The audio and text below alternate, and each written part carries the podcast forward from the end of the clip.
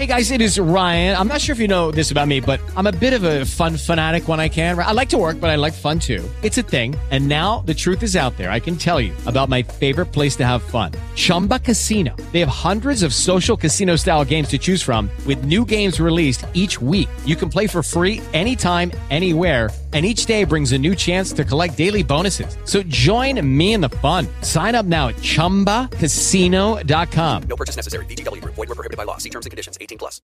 With the Lucky Land Slots, you can get lucky just about anywhere. This is your captain speaking. Uh, we've got clear runway and the weather's fine, but we're just going to circle up here a while and uh, get lucky. No, no, nothing like that. It's just these cash prizes add up quick. So I suggest you sit back, keep your tray table upright, and start getting lucky. Play for free at LuckyLandSlots.com. Are you feeling lucky? No purchase necessary. Void where prohibited by law. 18 plus terms and conditions apply. See website for details.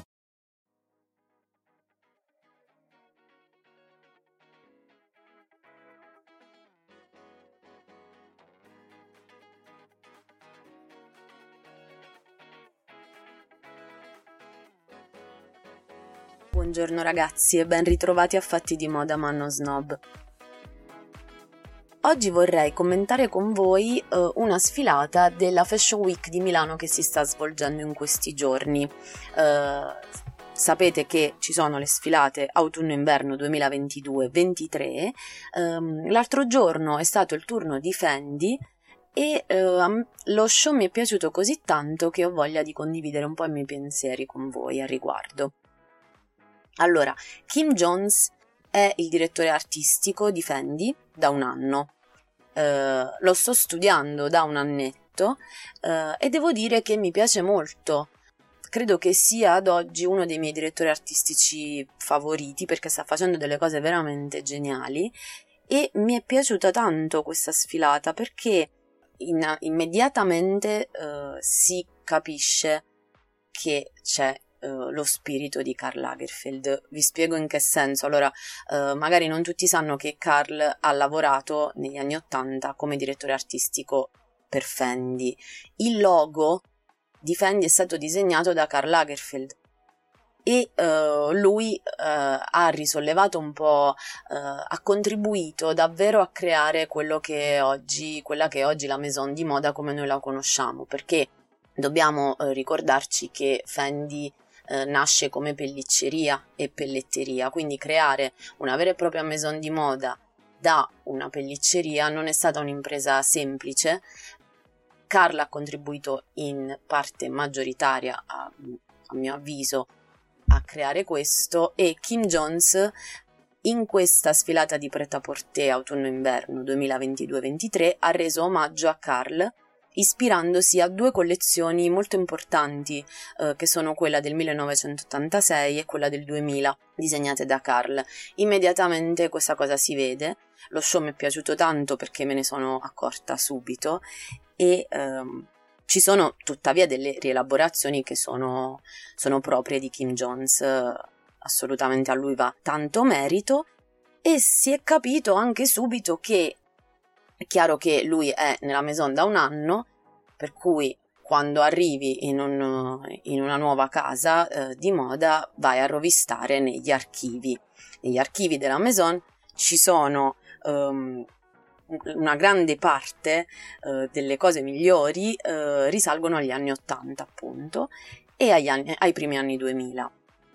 Uh, la sfilata è stata una commissione, una commissione, di questo, è stato un riferimento uh, alle due sfilate di Lagerfeld con la presenza di tessuti trasparenti, uh, chiari, impalpabili, um, la creazione di una stratificazione um, artistica importante, um, una sensualità resa moderna con uno sguardo al passato, la presenza di bustier anche in pelle e delle stampe caratteristiche della Maison che sono inequivocabilmente italiane degli anni Ottanta um, che, e si rifanno al collettivo Memphis, un collettivo italiano di architettura di quel periodo, mm, se non ricordo male, tra gli, l'inizio degli anni Ottanta e la fine.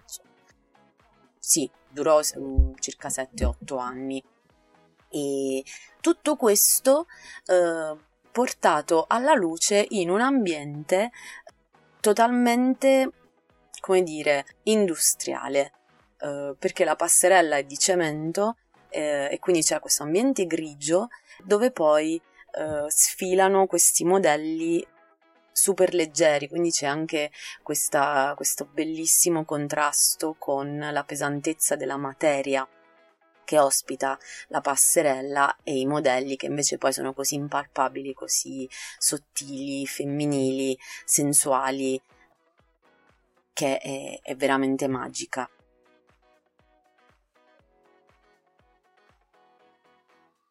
Poi eh, Kim Jones in un'intervista ha spiegato che la componente familiare eh, di Fendi gioca per lui un ruolo molto importante, nel senso che lui ehm, lavora naturalmente fianco a fianco con Silvia Venturini Fendi eh, e con Delfina Deletrez, che è sua figlia, che è una designer di gioielli molto molto brava, molto sofisticata, e eh, Kim Jones ha detto esplicitamente di far riferimento a loro eh, vuole che la componente della famiglia delle donne Fendi eh, venga fuori e quindi lui si ispira, si è già ispirato e si ispirerà prossimamente, quindi sappiamo già in che direzione andranno le prossime collezioni, alle donne della famiglia Fendi. Infatti ha raccontato che ehm, ha visto eh, Delfina Deletrez con una camicia con le stampe Memphis addosso, la camicia non era la sua ma era di sua madre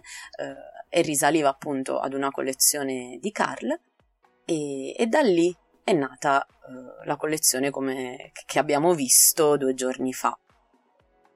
Uh, a me Kim Jones piace molto ed è per questo che insomma uh, gli, ho fatto, gli ho fatto quest'ode, gli ho fatto questi complimenti, ho condiviso con voi la mia opinione. Andate assolutamente a guardare il defilé e vorrei anche uh, riprendere un po' un'altra sfilata che Kim Jones ha fatto per Fendi, era il suo esordio lo scorso anno, fine gennaio o inizio febbraio insomma un anno fa, perché è un anno che fa parte della Maison Kim Jones, e um, lui ha esordito nell'haute couture, nell'haute couture di Fendi e um, fece un, uno show veramente pazzesco uh, ispirato a Virginia Woolf. È stato uh, veramente emozionante per me perché l'ispirazione era l'Orlando di Virginia Woolf. Era una collezione che ha sfilato a Parigi ed era interamente dedicata al circolo di Bloomsbury, eh, che era il circolo letterario londinese di cui Virginia Woolf faceva parte eh, e che è molto caro a Kim Jones. Uh, uno dei motivi per cui lui mi interessa tanto e, e comprendo tanto la sua direzione artistica è mh, questa, fatto, la sua passione per la letteratura e per degli autori che sono cari anche a me. E per questo mi, mi, mi colpì tanto uh, la collezione dedicata al circolo di Bloomsbury a Virginia Woolf, oltre agli abiti che erano uh, stupendi, c'era questa componente letteraria molto, molto forte che partiva dalla forma del, della passerella adibita a, a libreria con delle piccole logge individuali divisa dal, con il disegno delle due F del mio amato Carl e, e con la fluidità di genere eh, messa eh, in risalto, messa in risalto nel modo più elegante possibile. Magari non tutti conoscono questo libro, ma l'Orlando di Virginia Woolf parla della fluidità di genere perché il genere sessuale eh, di Orlando non è fisso, ma si trasforma dal maschile al femminile nel corso della sua vita. Vi consiglio di leggerlo, che è un caposaldo della letteratura fondamentale. E quindi che succede? Succede che Orlando nasce uomo. Durante un viaggio in Oriente accade qualcosa e lui si risveglia eh, imprigionato nel corpo di una donna. Imprigionato perché? Imprigionato perché il corpo della donna lo era. era ingabbiato nei corpetti, era ingabbiato nella crinolina. Quindi eh, Orlando eh, subirà le conseguenze di questo, di questo cambiamento, ovviamente, anche eh, perché il corpo, il suo corpo, eh, verrà poi appesantito e invalidato dal, dai costumi femminili, dagli abiti femminili, e lui lì comprende che anche lo spirito delle donne in qualche modo e la libertà individuale erano ingabbiate dagli abiti. Nell'evoluzione, nella vicenda, eh, la moda è l'oggetto eh, principale della manifestazione di genere e c'è un pezzetto del libro, solamente questa frase vi leggo, che dice i sessi, è vero, sono diversi, eppure si confondono. Non c'è essere umano che non oscilli così da un sesso all'altro. E spesso non sono che gli abiti che serbano l'apparenza virile o femminile, mentre il sesso profondo è l'opposto di quello superficiale.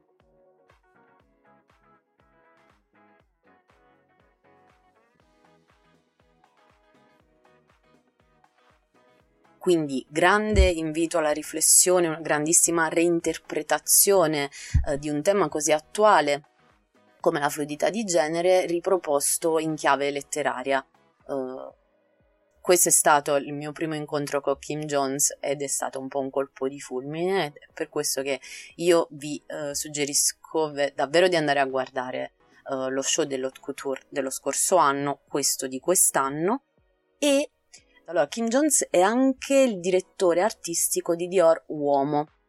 E infatti eh, la scorsa sfilata, lo scorso show è stato anch'esso a sfondo letterario perché ehm, in quell'occasione Jones ha ripreso, ha ripreso un altro autore che è Kerouac e il suo romanzo On the Road eh, a cui si è ispirato per la collezione Uomo di Dior trasformando la passerella in, eh, in pagine del romanzo e eh, creando una collezione uh, ultramoderna, ultraconcettuale, uh, che si rifà un po' al nomadismo moderno. Uh, quindi veramente interessante da tenere d'occhio con l'invito a guardare tutte quante queste belle cose, io vi lascio, vi ringrazio per essere stati con me anche oggi, vi ricordo che sono la Parisienne all'Italienne, quindi se volete potete seguirmi su Instagram e abbonarvi al mio canale eh, così da non perdere nessuna delle novità legate ai podcast e vi auguro una buona giornata. Ciao!